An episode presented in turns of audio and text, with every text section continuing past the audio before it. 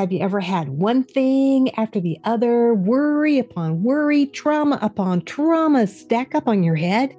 How do you trust God through that, right? Stay tuned. You're going to find out what happened when my next guest pushed into trust when all seemed lost. Welcome to the Prayer Investigator. I'm Linda Evans Shepherd. My wonderful guest is Michelle Medlock Adams. Michelle is a friend and she is a best selling New York Times ghostwriter. Plus, she writes many books, including Springtime for the Spirit, Fly High, and My God is Bigger Than That. Well, Michelle is not writing, she is traveling around the country and speaking at writers' conferences and women's events. She married her best friend Jeff from high school, and they have two grown daughters and six grandchildren. She rescues dogs and has a mischievous dachshund, and she loves the cubs and fly fishing and all things leopard. Michelle, welcome to the show. Thank you so much for having me. I am so glad that you are here, and I'm really interested in this topic the topic of trusting God when you have not been informed of what the outcome of a difficult situation is going to be. Now, you've been through that yourself, haven't you? I have. I think it's one of the hardest things for us to walk through as believers. Wouldn't it be easier if we just knew the plan? You know, A to B to C, don't, not skipping D, like all of those things. But that's not how God works. That takes no faith, I realize. And this was one of those times in my life. I've been a Christian since I was under the pew in my car seat. Like I've always loved God. I remember making the commitment when I was nine years old at a Christian church camp. So I've heard from God my whole life, but this was a season of health crises in our family. My daughter, Abby, our oldest, was pregnant with our first grandbaby, which is such a joyous occasion. We were so excited to become grandparents.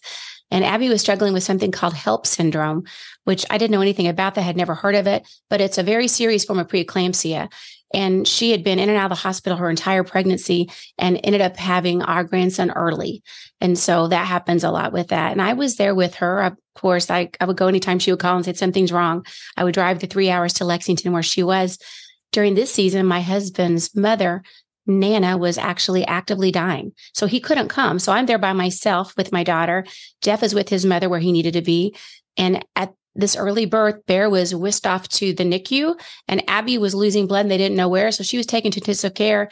And I just in the hallway by myself going, what is going on? I don't, and no one was giving me answers. I was very panicked. And I actually remember sliding down the wall in the hospital foyer and just, I just, I just collapsed into a big ball of crying. I just had been so strong and tried to be, but didn't have any, I wasn't hearing from God. God, what's going on? Lord, I need you to intervene. So I called my good friend, Eva Marie Everson, who you also know.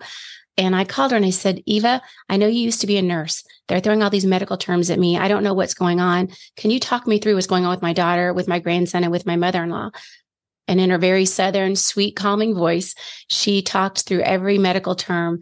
And it was a lot. Linda, it was a lot. It was, there was, these were some very big obstacles.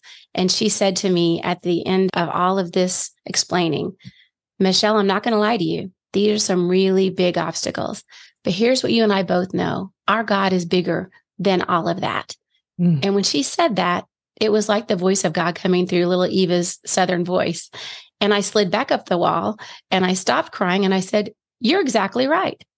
That's what I know to be true. That's what the word of God says. He's bigger than all of this. He's got this. Even though I don't understand, I don't have any idea how they're going to fix any of this. I know that God is in control. I know He's got this. And so that became our anthem as we walked through the next hours, the next weeks, and then it led into the next months because 14 months later, I get a phone call from Abby. I was in the middle of a lake fishing with Jeff down in Florida and Okeechobee is where we were, having just this wonderful time, husband and wife fishing. And I get this sobbing call from Abby. No mother wants to get that call from their child. I said, honey, what's going on? She said, Mom, how soon can you get here? I said, honey, what's happening? She said, they believe Bear has a brain tumor and it's inoperable. Guess mm-hmm. what rose up in me again? Our God is bigger than all of that. And I spoke those words to Abby even though I was having a hard time believing it myself. And I got on the next plane and I and we have stood on that and on God's ability to be bigger, God's knowing in every situation throughout this entire situation with our grandson Bear, who just turned six two weeks ago and just started kindergarten and is thriving and playing soccer And that brain tumor is on his brainstem, which controls all life. And they said that it is inoperable. But guess what? It hasn't changed shape, it hasn't changed size. And they believe it's 99% not cancerous. We just monitor it each year now. But there have been some huge miracles from the time of 14 months to the age of six that we know God was in, even though we didn't understand all the steps in between. Those are some difficult times, and you have to know who your God is. I think we all go through difficult times and it's a what if question. What if this happens? What if that should happen? What if I should lose my loved one? Or what if I should lose my health? And the answer, God is bigger than that. That's a statement of faith, isn't it? Boy, is it. And it was such a, and still is, a resounding anthem in my life. After Eva said that when Bear was born, before I hung up the phone, I said to her, Eva, that is so good and that is so God. We are going to write a book about this someday. And as that book, Our God is Bigger Than That won, one of the big awards at the ASA conference this year. And we were so honored by that. But that we wanted to put that in a book even for kids because if you can teach little ones that our God is bigger than anything you're ever going to face, can you imagine knowing that when you're one or two or three or four or five and growing up with this knowledge, this overwhelming sense of peace, no matter what you face, God's in control?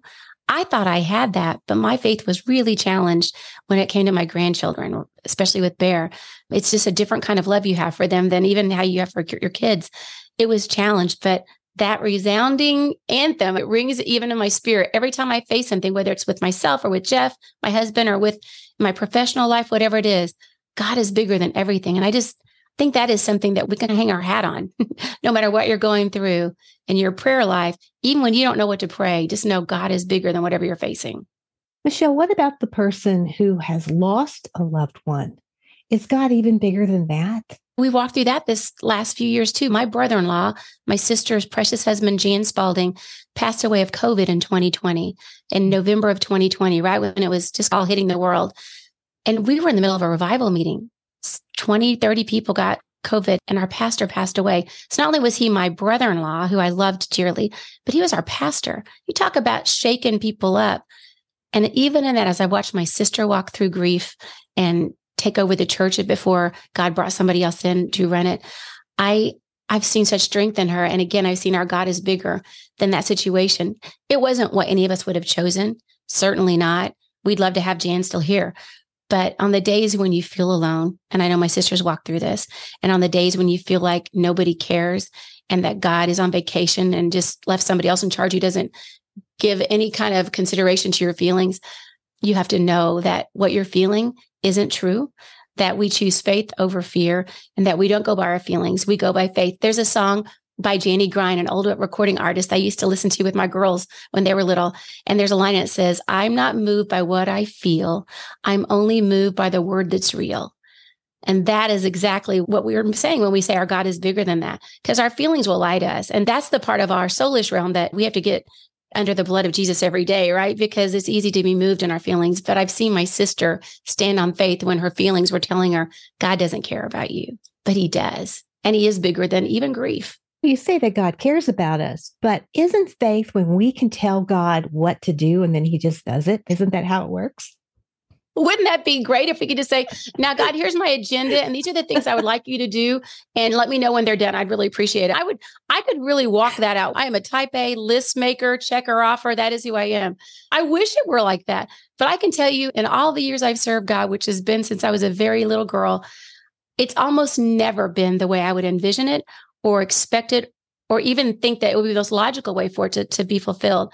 God does it in his own way because he is bigger and tells us in the word that he's his ways are higher. So I think we have to know he knows better even when it doesn't make any sense, the things that are going on, especially in today's world. Some things that are going on, you think this doesn't make any sense. If I were God, I wouldn't let this happen.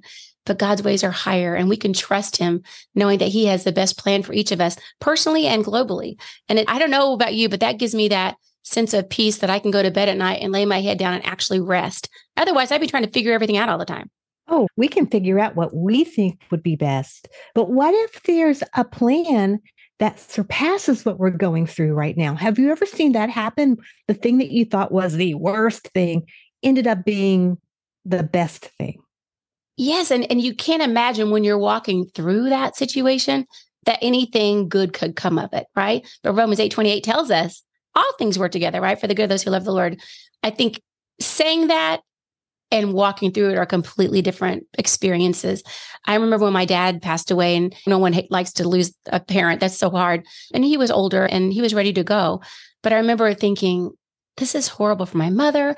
He's our patriarch. He's the guy we all turn to. He's so strong in, in his faith. And what are we going to do without him?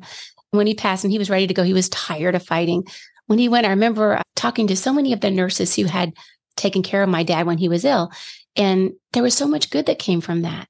He led so many people to the Lord that we had no idea the dad was doing when he was at his rehabilitation, when he had several strokes. And so there were lots of good things that came from that, but we couldn't see it in the middle of it. We just thought, why wasn't God just miraculously heal him? If he had done it the way we would have liked, dad wouldn't have reached all those people. There was probably 30 people in the months that my dad was in and out of the hospital that daddy led to the kingdom of God. And they're all going to be in, in heaven because of my dad. He wouldn't have even had access to those people. So I think sometimes we have to look a little harder, but he'll let you see those things sometimes. And I'm so grateful because it makes it easier to go through when you know that there really is good woven in if you'll just trust him in it.